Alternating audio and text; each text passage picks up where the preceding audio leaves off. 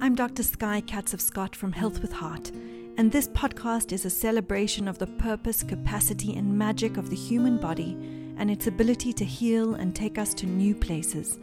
Join me on a journey exploring new aspects of medicine and healing for our collective well being.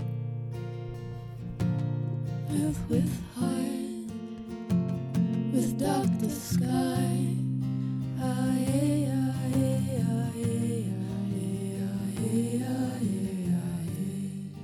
Thank you so much for joining me in our first podcast studio recording, Rabbi Dr. David Nossel, who I'm so excited to have a conversation with because I was raised in a household where medical intuitives and mind body connection was very center stage. And it's something that I'm very cognizant of in my medicine. And so I'm very excited to have a conversation with somebody with a very deep spiritual background and a deep medical background. And so I'm going to start by asking you to tell us a little bit about who you are. And did you become a rabbi first or a doctor first? And what the chronology of events was? Thanks, Guy. Thanks for inviting me onto your very first podcast. I'm very honored. I wish you lots of success. I'm sure success will follow. I hope I'm not going to disappoint you. I grew up in a completely non medical background. Okay. None of my family were doctors. I was a, a curious uh, youth. Um, I loved to read the World Book Encyclopedia. Uh, I loved to read the Guinness Book of World Records. Uh, but I didn't know what I wanted to do. And my parents encouraged me to go to medical school. 17 years young, um, very young, I went to Wits Medical School. After third year, I, I was feeling a little bit boxed in. This is, this is not enough for me. I needed to experience a little bit more of the world part that I'd been interested in as a youth. And so there was an option to do a year uh, out of the main course. Uh, it was an option to do a BSc Lab Med, and I opted for that. Did a uh, Lab Med in um, ChemPath, chemical pathology, Wow. and but the main thing I did was I went to main campus, Okay. and then I did my drama and film, and economics, and social anthropology, and English, and other exciting courses and that was good for me. I re-entered in fourth year level, and that's the clinical years. And I was very relieved to uh, realize that this this did have an attraction for me. I enjoyed the clinical side of medicine. Well, people are always interesting, Right, right. It even if the the- medicine's not.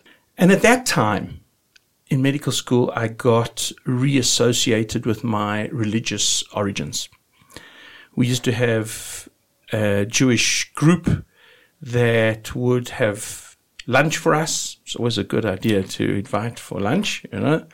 And then they would have a speaker, a campus rabbi or somebody who would, a visiting rabbi, and they would talk about interesting topics.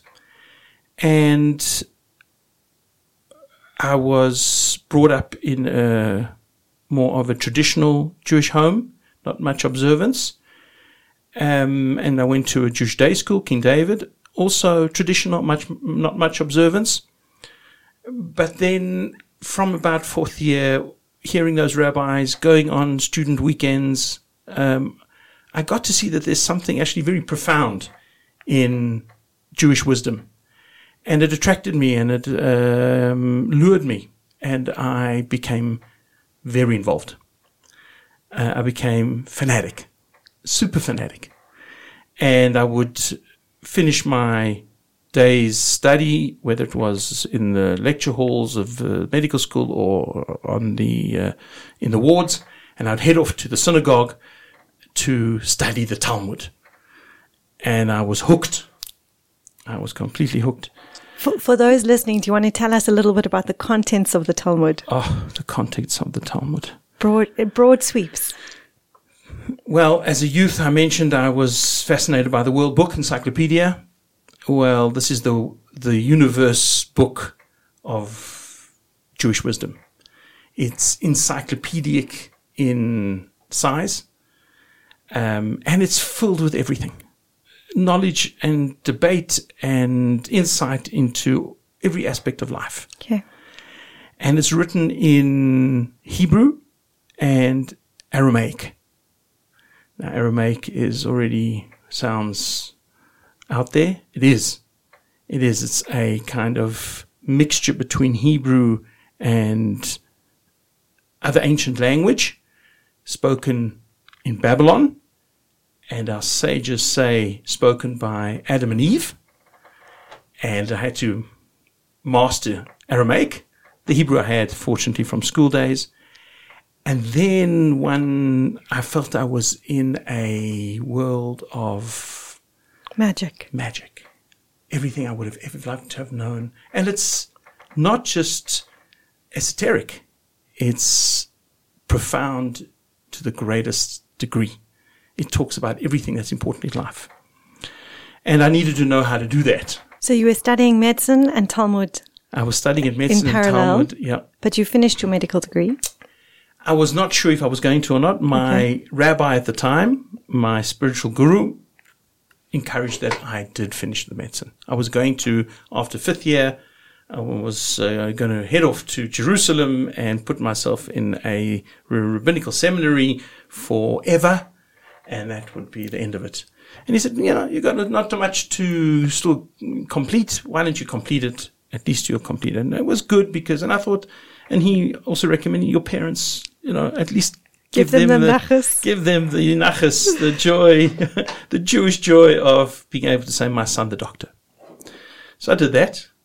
Um, and uh, the week after I got my registration with the SMDC, the then Medical and Dental Council of South Africa, which is now the Health Professional Council of South Africa, the week after I did my internship at the then Boksburg Benoni Hospital, I left for Israel.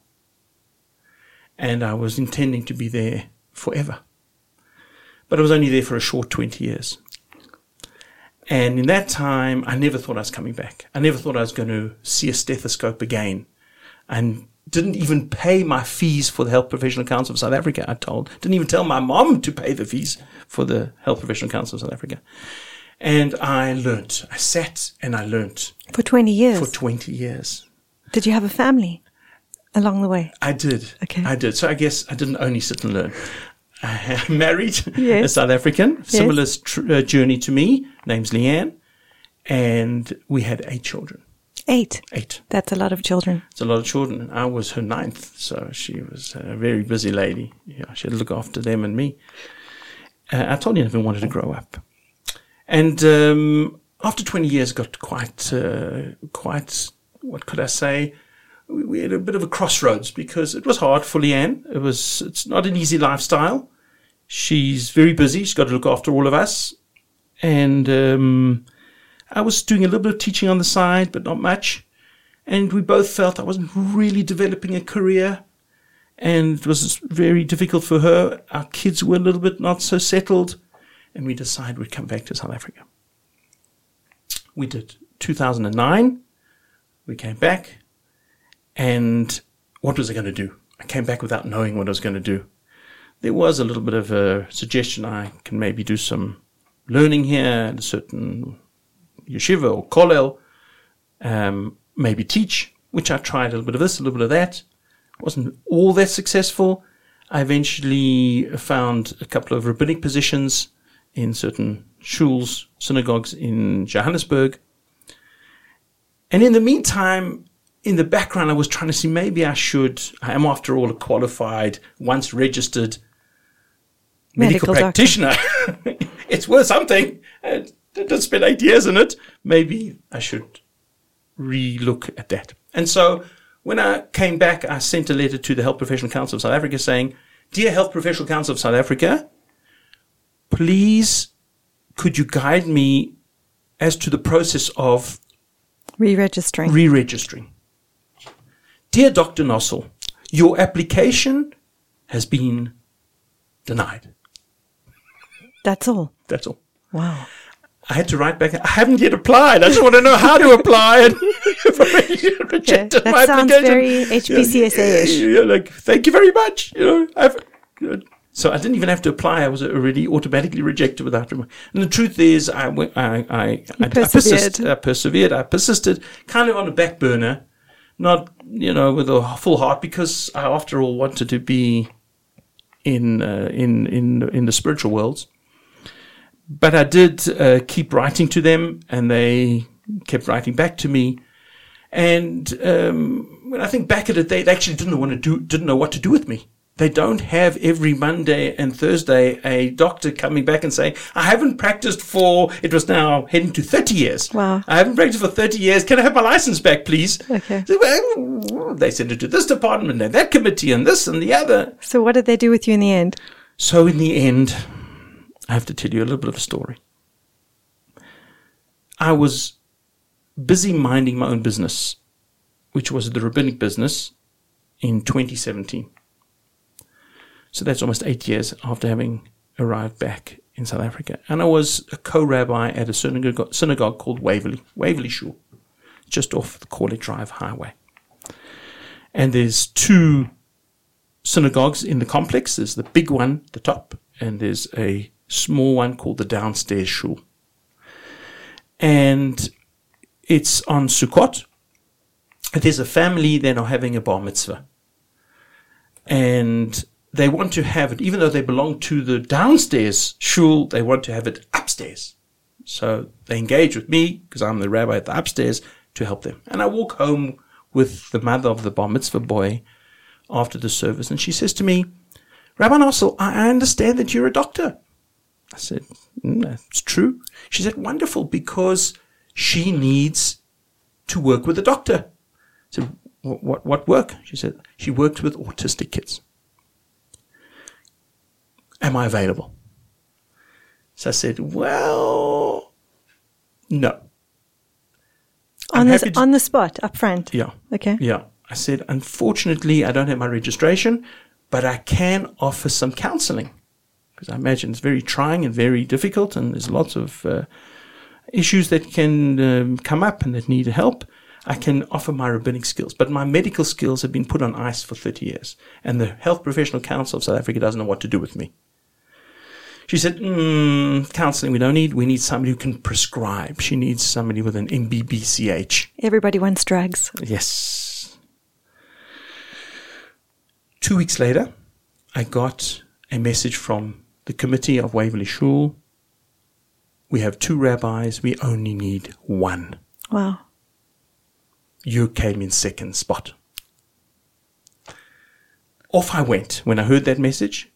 The next day, I went in my car and I drove to Pretoria to the offices of the Health Professional Council of South Africa, which up until that time I'd only corresponded via email. A big mistake. I arrived on their doorstep. They saw that I was alive and existed. And they said, Dr. Nossel, you will be writing, you are first on the list to write the Foreign Doctors Board exam in May of 2018. I put myself in Wits Medical School Library. I remember some of the books that I'd read 30 years earlier. Hmm. I studied day and night. I wrote the exam and I passed. Well done. Thanks. that was not easy. The requirements were that I do a year of supervised practice in private practice, which I did. Did that a wonderful practice in Bedford View. And then I was Free. got my license back. Called up the lady, said, Your doctor has is here. She said, Great, you need to be trained. And she con- uh, put me in touch with a specialist world authority in autism called Dr. Kurt Woeller, W O E L L E R, worthwhile looking him up. And he does courses on autism mastery. She enrolled me in the course. I did the course. He's a wonderful man, very knowledgeable. I'm in touch with him to this day. He, he trained the group, and I became sufficiently proficient to treat uh, people with autism. And do you only see children with autism spectrum disorder? mainly, but not only. Okay. I think it's important to contextualize where we are with au- autism in the world today. Um, I have a graph in front of me that we- we'll share in the show notes. Um, but in in the year 2000, the CDC said there was one in 150 autistic children, and now in 2018, which is where the graph ends, it's one in 44, which is quite staggering. Um, and so I- think it's important in this conversation that we unpack some thoughts around why that is and what could be the contributing factors to this very poignant moment in medicine. Um, and then maybe go on to explore some of the tools that you use. So uh, let's let's maybe wind back to to what is autism for Right. somebody who might not be familiar with that. Right.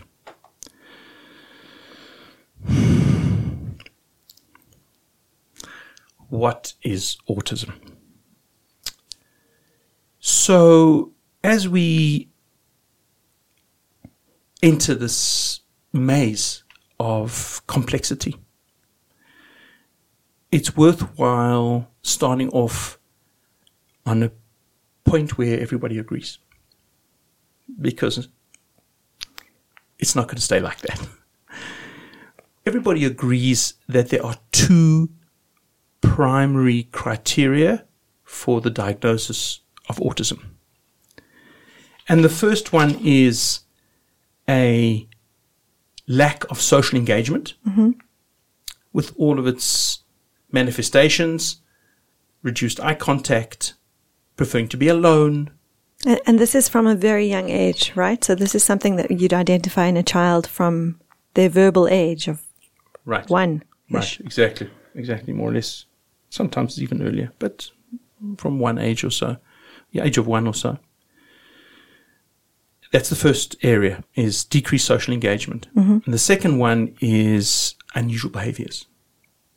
Things like, you know, the classic one is lining up toys, you know, cars. Systematically. Yeah, systematically. But that, and I have seen that. It's like it's not just uh, you know, uh, It's out not just a textbook aberration. It's not just a textbook. Yeah, it's unbelievable how these things are actually. I see them on a very frequent basis. So there's lining up of toys, but there's more, uh, much greater spectrum of manifestations, which of course why it's called the autism spectrum, because there's so many um, diverse manifestations and symptoms that uh, a person with autism display can display. But things like um, repeating things, obsessive compulsive behaviors, people who think in threes, uh, you know, sharing with you real life stuff, um, and uh, other behaviors like uh, with classic hand flapping when a person gets excited, a child gets excited, or toe walking, um, running around in circles, um, and other things which are sensory behaviors, very, very commonly uh, food sensitivities, uh, taste, texture, uh, other sensitivities to being touched, um, sound. So there's something that is going on in the.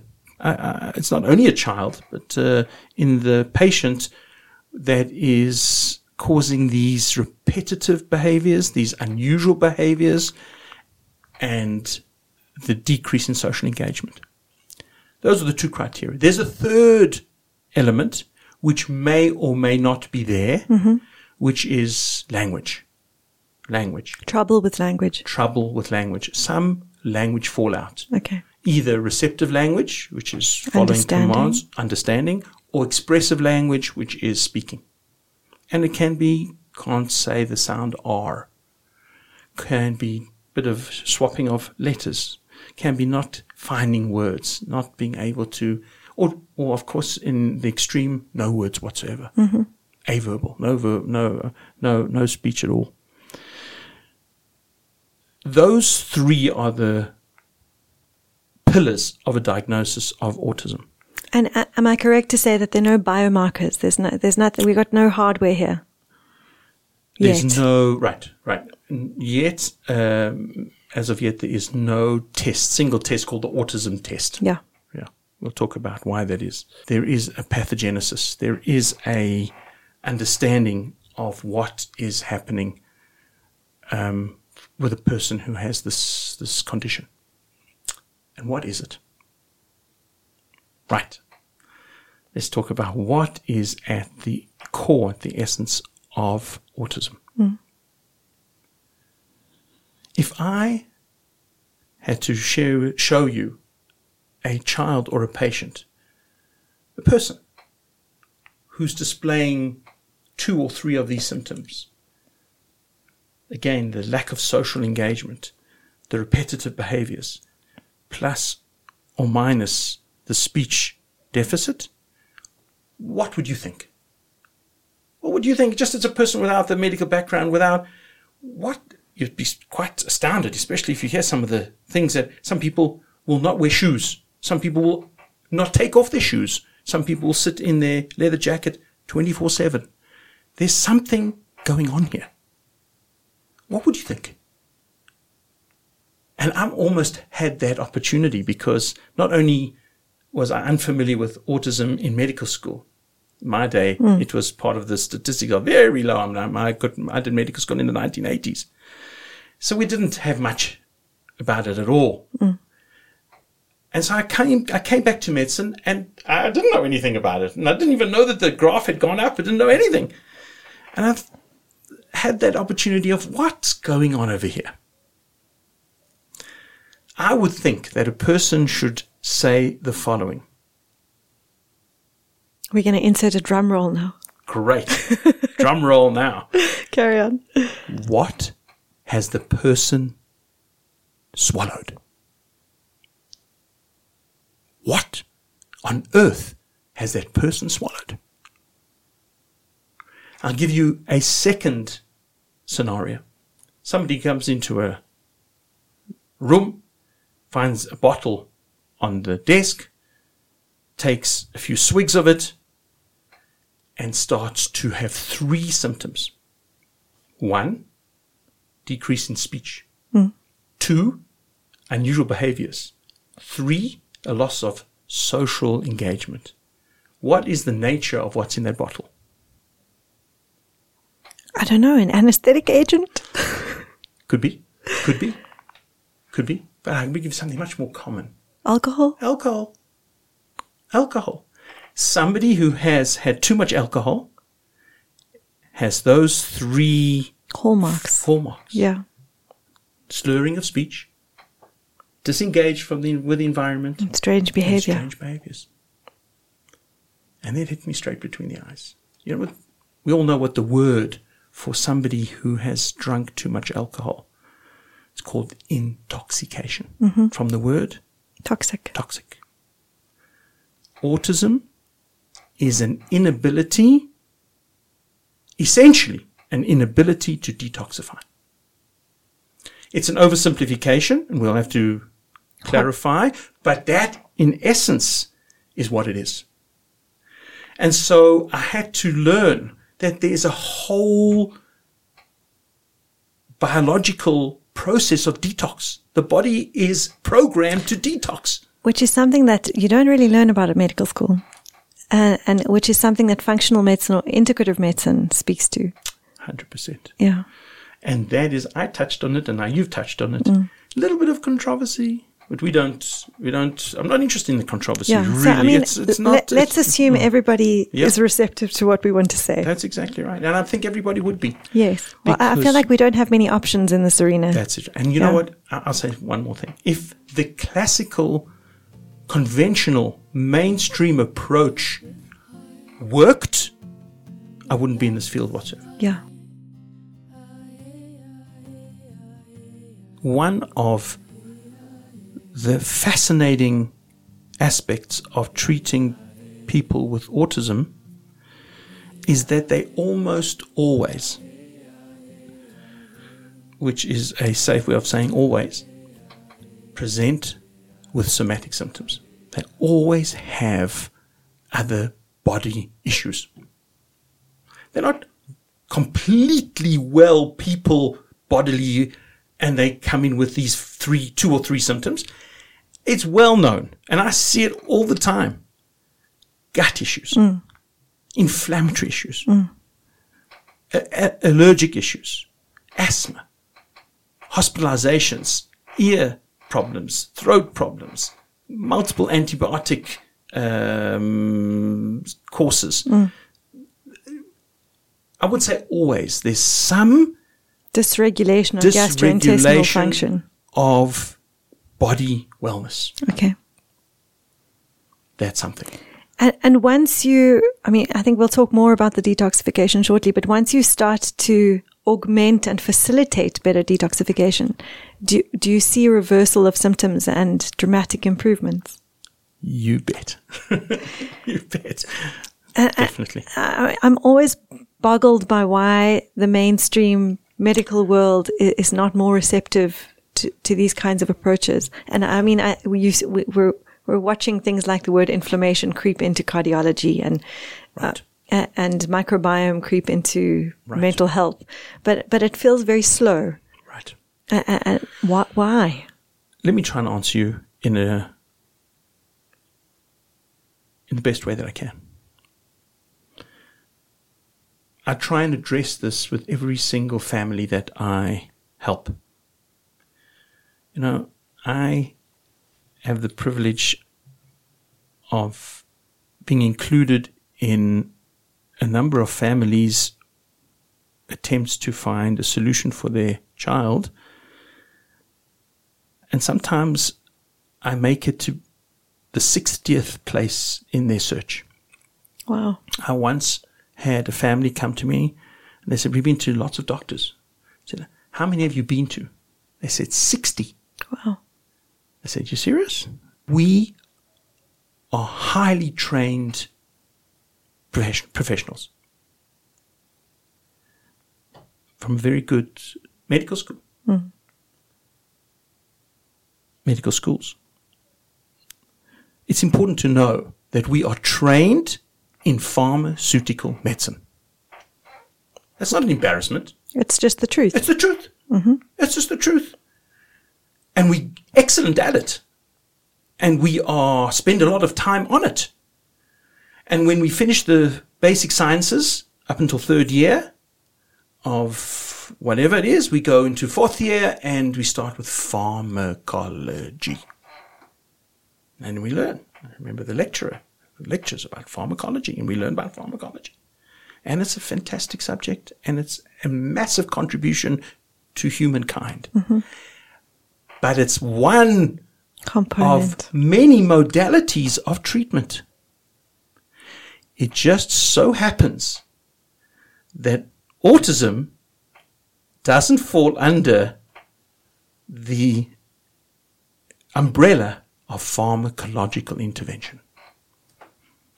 There are some drugs, there are some medications that can have an effect and can have a benefit, but it's universally understood and agreed upon that those drugs do not remove the autistic behaviors and condition. They can calm it, they can temper it, they can make it more manageable. But there's no speak of reversing or healing or curing the autistic symptoms. All of us acknowledge and it's taught and everybody agrees to it. There is no such thing as a medication without, now we get, what's it called? An adverse effect. An adverse or even more gentle. Yeah. You're a little bit too Side uh, effect. Side. It's got a side It's got effect. a side On the side. There's something on the side. It's a side effect. No, I mean all, all doctors have got a MIMS on their on, on Sure, their desk, and sure. when every time I open my MIMS, I, I want to cringe. Right? So there's a side effect. Why is there a side effect? Because the substance has a artificial component which is inherently, intrinsically toxic. Now, I don't know if it's a good idea to say that every single drug has its toxicity, but that's more or less, it's put into a expression, a euphemism of it has its side effect. Yeah, for a now let's put it all together. For a person hmm. who's on the spectrum whose inherent core issue is an inability to detoxify that's not a good idea to give them pharmaceutical medicines. Mm-hmm. So let's take a step back yeah uh, and let's talk about an approach to an autistic or maybe even an attention deficit child. right let's let's you you you asked me to um, bring in um, attention deficit. Let's do that. Okay. There's an entire gene structure for detox. The body has the necessary genes which code for the necessary proteins, which when they affect the chemical pathways, they're called enzymes. So the genes code for enzymes to help the body detox. There's another entire set of genes which helps the body react to irritation, infection, injury called the inflammatory system. Okay. The body's built to be able to handle any injury or any Insult. insult to the body. What happens when that genetic system is inefficient? So the body doesn't temper its inflammatory response to that insult. So when it's balanced, we call it acute inflammation, Which we need for healing. which we need. yeah. But when it's out of balance, it's called chronic inflammation. I like to, with my patients, I like to compare it to an army. If there's a problem in a country and there's something that's going to threaten the citizens, you need the army to come in and they have to deal with the problem, hopefully humanely and And then- correctly, and then leave. and then leave. Yeah. and then leave. If they don't leave, the army's the problem. Exactly. That's the same thing with inflammation. We need it, but it has to know when to leave. And when it doesn't, because the genes which code for enzymes don't switch those um, inflammatory um, um, uh, particles, inflammatory chemicals off. So then we now the inflammatory system is a problem. Now we've got enough information. Now this is the my training, my Talmudic training when the toxicity is together with inflammation, so then you have what I call a double whammy. Because you have an excess of toxins in the body, and plus that you have an amplification system called the inflammatory system, which amplifies the effects of those toxins. Because they are irritating. Toxins irritate. See? Let's talk about what those toxins are. the problem for these people is not so much an excessive exposure to toxins, but a deficient Response. removal of toxins. They can't detoxify. It doesn't matter what toxins you expose them to, and there are plenty. Maybe in layman's terms, it's im- Mm-hmm. important to say that your body is performing functions all the time. That's right. And there are metabolic byproducts of those functions all the time. And somebody needs to sweep them out That's right. And That's- excrete them in stool or in urine. Right. That's more or less the very good definition of endogenous toxins coming from inside. Okay.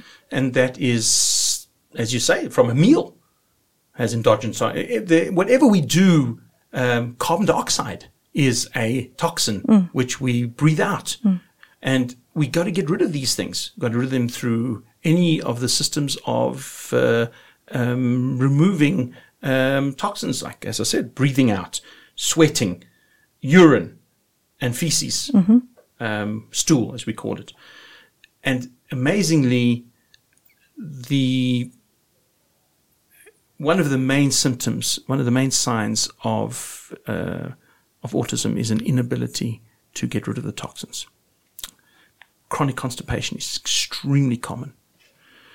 It's not that the gut is the cause of the main issue. The gut's a manifestation of the main issue. The genes which are getting these toxins out are working inefficiently. And so the other word, which would be nice if you could uh, translate, is xenotoxins, which are, of course, not the ones that your body produces, but that the environment, xeno meaning outside of, that we bombarded with. And boy, are we bombarded with toxins.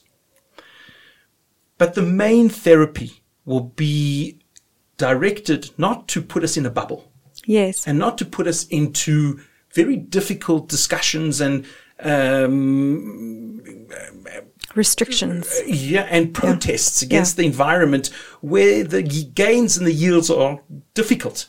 But to empower the child and the patient to detoxify better whatever they are exposed to. Talk to us about the relationship in your mind between autism spectrum disorder and ADHD. How do you see those two coexisting? So, at first glance, they are universes apart. What's the one got to do with the other? Mm-hmm. The one is a condition which we've described as being decreased social engagement, unusual behaviors, with without speech fallout. What's that got to do with a person who has, and ADHD has three main areas inattentiveness, not being receptive mm-hmm. sufficiently long, or too busy, disruptive, you know, too much Agitated. agitated, just too much uh, Yeah. expression, Yeah. or just too much energy, hyperactivity. Like can't sit still for a second. It's not that they're disruptive or that they are inattentive; they're just busy all the time. Mm-hmm. What's the connection between those? They're very different symptoms, Yes. extremely different symptoms. Yeah. And so I realized a very, very fascinating thought and theory, and that is that when those two genetic inefficiencies coincide, mm-hmm. if the preponderance, it means the majority symptom is the toxicity, and the secondary symptom is inflammation, that manifests as pr- pr- primarily toxicity amplified by inflammation, that is autism. Okay. And when it's the other way around, when it's primarily inflammation, mm-hmm. and so inflammation is the person's inflamed, not only medically, but actually behaviorally inflamed, mm-hmm. they can't, their mind's not able to settle down. Their interruption is an inability to settle down, and their hyperactivity in- essentially inflamed, and there's a secondary toxicity, so then they can't function properly, mm. and that's ADHD. So they are really just inverses of each other. And therefore they're treated In the same very, way. very similar, in very similar ways. It's just that when there's a patient or person with autism, the main emphasis is to detox, followed by to help with inflammation, whereas with ADHD, it's the other way around. Yeah. Mainly to help with inflammation and secondarily with detoxification. Should we talk a little bit about simple things that parents of these kinds of children can do that are that might be resource limited um, to shift environments or inputs in these children's worlds to improve symptoms? Sure. So let's again take a step back mm-hmm. at what we can do and how it all fits together, get some kind of overview. Yes. There are three real main ways of intervention of intervening. Three interventions that are possible. The first one is pharmacological, mm-hmm. pharmaceutical. We spoke about that. Yes. Its role is short and little as possible. Were you taught that? Here's a, another, for me, it's a guiding principle. Mm-hmm. I like guiding principles. And this is possibly controversial. For me, my understanding, in general, nutrition, the role of nutrition is in maintenance of wellness. It's a very, very good guideline. Because if we're going to try and replenish on nutrition, mm-hmm. we're going to battle. So that adage, let food be thy medicine, I'm not so, I'm not so hooked on. Let food be thy wellness, I hold off. But you have to first be well. As I like to say, you have to give a lot, a lot of good food to give to somebody who's not well. Yeah. And so I probably upset the pharmaceuticals because uh, I say its, its place is for those who need it urgently, as little as possible, for as, as, as, as less as possible. And now I'm going to upset the other side, and that nutrition is vital, Absolutely. but its role is primarily maintenance, I- think that makes sense. right? Yeah. You have to eat a lot of sardines Yes. to get sufficient omega 3s to counter somebody who is very, very ADHD. Yeah. Or drink a lot of wine to get enough resveratrol. Exactly. Or, or, Uh, and and I think that's where the supplement industry is becoming very helpful. enter intervention three Yeah. supplements. Supplements. Now, supplements are going to get it from the pharmaceutical side. They're going to be termed, possibly being a bit rough here, a bit harsh, expensive urine. And I must say, when I was growing up, I never took a multivit. I think that's changing though. I think that's changing and I think that the nutrient density of our food has changed significantly. I don't think that the apples we eat are equal to the apples 50 years ago. Right. So remember, I stepped off from the universe for 30 years and I've returned. So lots happened, which has caught up to a lot of what I had to catch up to. But essentially, diet is good for maintenance. In order to have enough of those healthy, biological, non toxic, non foreign materials, they need to be concentrated. Mm.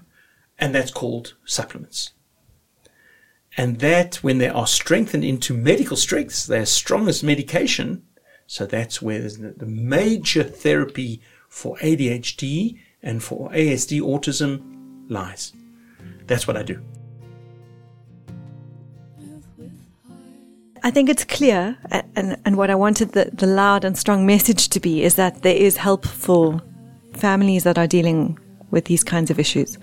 Um, and the specifics of that could could be delved into in person in consultation. But if you if if you are dealing with somebody who's really resource constrained and can't afford an American supplement, what practical advice do you have or would you have for families who are dealing with both ADHD and autistic spectrum disorder? Because I think there's probably overlap in in terms of an approach to screen time. Um, maybe some broad sweeps about nutrition. I know that that you said you're in replenishment and not maintenance, but um, starting points. I do emphasize more supplements than lifestyle changes. Not that I disregard them, but I find that the magnitude is much greater. Okay. And so I would, plus, plus, so hard. Lifestyle changes, we all know, Yeah. are really hard. And so when a person's not feeling great, it's sometimes even harder. I recommend, and this is what I do for my patients, I recommend the best commercial products that are available at their local pharmacy. And for a few hundred rand, they can change their wellness. Wow. And I select for them the best that's available. And if they can wait for the special, they'll get two for half the price and whatever it is. It's a good multivit, you know, with some of the methylated B vitamins. So maybe that's something to just clarify. You can buy multivitamins all over the place. And a good hallmark of a good quality multivitamin is whether the folate is in its bioactive form. And I think it's methyl tetrahydrofolate. Right. Right. So hopefully what I mentioned to you about methylation is mm-hmm. not just, you know, super duper folate, you know. No, it's a folate with that extra carbon, which is going to do unbelievable things in the body. Magnesium is a cofactor for over 300 enzymes in the body. And so I recommend at least a magnesium chelate. So at least it's chelated, which means joined to an amino acid. Mm-hmm. And the three main magnesiums that are chelated. The first one is magnesium citrate, which is very good for helping the gut, Gut to evacuate. right to evacuate. Yeah. Very, the worst thing you can do, the the the, So, so for somebody who doesn't have autism that might be listening to this, if you're struggling with constipation, d- significant day, uh, d- a daily dose of magnesium citrate can be extremely helpful and is very safe. very Yeah. very. The worst thing that can happen to a person on magnesium is they get a loose stool. Yeah. Yay! that's not the worst thing. That's what I wanted. You know? Okay. So it's perfectly safe. And, you know, let's interrupt ourselves to say that the, the, one of the very many beautiful aspects of this medicine is that it's so safe. It's so safe. You know, people ask me, and I, I do recommend a number of supplements because the the difficulty with this approach is that you do land up with lots of jars. Yeah. And the reason is because each of those genes Needs support. Needs support. Yeah. I can't give a silver bullet that okay, this is going to fix up your entire library. You know, Uh, uh, it's a, it's, it's some Tipp-Ex, you know, or it's it's some uh, uh, something which enhances one aspect. I've got to enhance each aspect which is deficient. So it is it can be a lot, but they don't have any issues with interactions. They don't interfere with medicines. They don't have toxicity. They don't have what time do I have to have this in the in the day. You can put them all together. Of course, some of them need to be done at a certain time. I wouldn't give melatonin at the beginning of the day because you'll fall asleep. Yeah. But generally, they all can be mixed and added together and taken in the morning, and you're done. David, what supplements do you take? when it comes to somebody who is metabolically okay, and my family, as I mentioned to you, we we metabolically okay. Our genes, fortunately, uh, being a religious person, I can say thank God, are good. I don't think it's necessary to invest all that money, but at least I have knowledge of what can help when I need. And so I've trained my very dear wife, Leanne, who helps me in the practice, that when she's not feeling a bit run down, or I'm feeling a bit run down, or my kids are feeling a little bit got a scratchy throat, what to do with supplements. High dose, good vitamin C. Hmm. We're on vitamin D. Zinc. You know what? We have, there's another discussion for another time. One thing that COVID did do for us, it gave supplements A voice. a voice. It's true. And for the first time, you were seeing our colleagues running out of script. Vitamin C, vitamin D, zinc, quercetin. Unbelievable. I mean, I think the other thing that COVID did was it gave inflammation a voice because it was such an eloquent manifestation of an inflamed body struggling to manage a pathogen. The cytosine, the Yeah, cytokine, cytokine storm. storm, yeah. Absolutely, absolutely. So I don't take on a. Oh, there's one that I do take. Uh, that's an omega three, because I have a bit of a tendency for inflammation, and um, it's a fortified omega three, and it's helping me a little bit with. It's got some vitamin A in it, so I've got a little bit of eye. Uh, finding my eyesight's not as good as it used to be, so I've put myself on a omega three with which with uh, uh, vitamin A, and lo and behold, my eyesight's getting better, and I'm less inflamed. And you know, I do a little test. Every patient that I have, I do a test. I don't know if you do this test, Sky. You ask them to roll up their sleeve, and you take your fingernail and you brush it down the side of their forearm, and you all watch it, and you see how reactive they are to a little bit of irritation. Do you do this test? No, but it's so interesting. I saw a lady today with dermatographism where uh, wherever she touches her body, she comes up in a welt in the design that she's drawn on her body. That's right. And so we had a long conversation about inflammation. Right. So that's a, that's a that is a clinical test of how inflamed a person is. Just no, look, I'm pretty good, hey. But dermatography, how are you? I think everybody that's listening now is drawing down their arm. So what you should see is there's a little bit of trace uh, of red for a couple of seconds, but what you might see is that various degrees of exaggeration or um, expression of that. Sometimes I see patients have white lines that go on either side of my nail mark, and then it becomes bright strawberry pink. And as you said, called it dermatographia, dermo means skin, graphia, writing. You can write on the, you can write the name on the skin, and mm. there it will be. And that's a highly inflamed person. Mm. And I see it a lot. So I see that very commonly, and I see gut issues very commonly. Maybe let's finish. Let, let's finish our conversation with a little bit of conversation around gut, because I probably get evangelical talking about the biome, the microbiome, and I'm fascinated by where medicine's going in that arena. Um, do you use probiotics? Do you do you find that just having a healthy daily stool is is something that shifts a patient's profile? Absolutely. I looked up what a certain doctor had to say about um, the role of gut, of the gut in um, in autism, and he said autism is not a problem or concern or issue of the brain. It's an issue of the gut. Mm-hmm. And I had to agree and disagree. I agree with the first part. Mm-hmm. It's not an issue of the brain.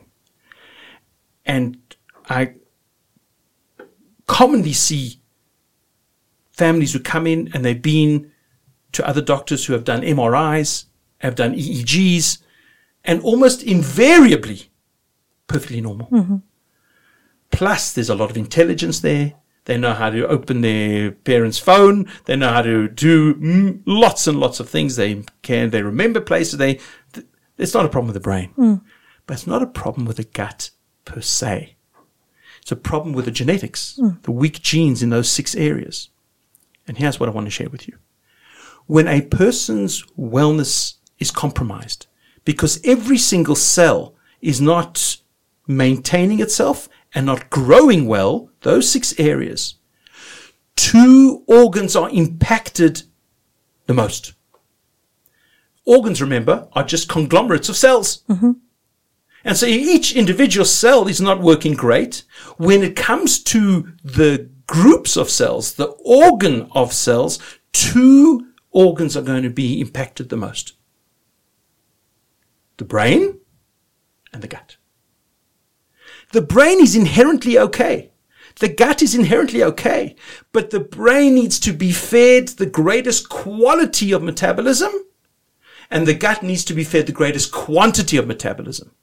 And when my metabolism is deficient, the brain's going to feel the effects of it, toxicity, and the gut's going to feel the effect of it, which is sluggishness mm-hmm. and the inability to maintain that refurbishing carpet every single day has to get rid of yesterday's mess. And when we ha- can't do that every day, so we get overgrowth. There's what's called SIBO and SIFO, and I had SIWO. Small, intestinal, intestinal bacterial, bacterial overgrowth. overgrowth. Let's say it together. Small intestinal, intestinal fungal yeah, overgrowth, overgrowth. and small intestinal worm overgrowth. Okay. And let's put in SIPO as well, small intestinal parasitic, Parasitic. overgrowth. And these children have invariably guts, which are, that's that's the word we use, it's not a particularly s- uh, soft word, but that's the, we have intestinal issues, not because the intest- intestines are necessarily uh, um, compromised, but they cannot function well enough. They, the cells are not well enough. And so they get constipation and they get worms and they get candida, which is a fungus, and they get bacterial overgrowth. And those are toxic. Maybe important to say that it's normal for your gastrointestinal tract to be colonized with microorganisms. Um, Definitely. You have to have that. Absolutely. If we don't have that, and they say there's more good bugs in the gut than there are cells in the entire body. Yeah. So we are primarily So more of those than we are of ourselves. so it's about biodiversity and balance. Correct. Yeah. and they opportunistically overgrow when there's deficiency of metabolic wellness. Mm-hmm. The way that I approach it is what's your genetic wellness in terms of those six areas? And it manifests in different ways because ultimately it's all about cellular wellness. Mm-hmm. And so the way I help them is let's help your wellness along. And the major impact is done through new supplements, also medication as little as possible for, For a short short time as as possible when urgent. And then maintenance, you want to do talk a little bit about nutrition. I have very simple nutritional guidelines for my patients. There are five foods which are known to be inflammatory, meaning they irritate. Not only the people who have compromised metabolisms, everybody. Everybody. Everybody. It's irritating. What can you do? Irritating foods. Yes. Dairy. Mm-hmm. Dairy's filled with proteins that can be irritating. I mean, we all know swallow a whole glass of milk and you get mucus mm. almost almost Immediately. immediately. It's your body saying, "Gee whiz, I got to deal with these wonderful proteins that are coming in." So I I love dairy. I love dairy. I can handle it, but it's a reality. Dairy has in the main culprit of causing that irritation, something called casein. Mm. It's a protein, casein. So limit casein. If a person's pro-inflammatory, pro uh, hyper-inflamed, so they should limit dairy. Lots of milks uh, alternatives: coconut milk, rice milk, almond milk, even oat milk. Yeah. I think this is it's all becoming more and more trendy, so it's getting easier and easier. Fortunately, Yeah. Unfortunately, uh, hopefully, it gets get coming more and more affordable Yes. because it is more expensive. Yeah. The second one is grains, and that's where you get your gluten. Gluten is also protein. It's kind of the equivalent of casein in dairy is the gluten in grains. And gluten is very inflammatory activating. It's in four grains. It's in wheat, barley, rye, and spelt. Interestingly, oats doesn't have gluten. It has a similar um, um, protein to gluten, but not has no gluten. And so one should avoid those four grains. Um, there's plenty of alternatives. Uh, at least try to go for oats, but maize and rice and um, and uh, uh, false uh, what do we call them? False grains, sorghum, buckwheat, and that kind of thing Yeah. are, are are fine. So that's a hard one because that's a lot of our baked goods are um, gluten based, but restrict. Third one is soya. Soya's got a pro is, a, is got a protein in it, which is also not so uh, is quite can be irritating. And then the two which are no brainers are junk food, fast food, you know, uh, because they're full of God knows what. and the final one is pure sugars. Refined sugars, I mean, in cold drinks and candies and Yeah. that kind of thing, they just feed the wrong parts of our body. There's plenty of sugars to be had in healthy things, fruits and vegetables, seeds and nuts and the grains. And of course, the mainstay is protein. Eggs, we're all understanding now that eggs, unless there's an allergy or anything, great, great. And the old myth that eggs are going to bump you Bump off. your Yeah, eggs, and I Yeah. encourage every eggs every day. Proteins uh, are very important, and they encapsulated in more or less a what they call a Mediterranean diet, which has a very you know lots of colors, lots of healthy, th- lots of natural things. Yeah. Um, avoid those big five, and that's my broad brushstrokes of dietary um, guidance. Beautiful. I think that's a perfect place for us to to end for today, and I hope we get to have another conversation in the future. I, I asked David if he ever feels evangelical at his desk No, because I sometimes do, and um, I think it's clear for everybody who's listening what passion and interest and pr- beautiful brain cells you are investing in this amazing work that you're doing. So thank you for your time and your energy and your passion, and thank you for coming out of the clouds back to the earth. wow, I'm so glad to be back here on Earth with you. Thank you. With heart, with. Sky.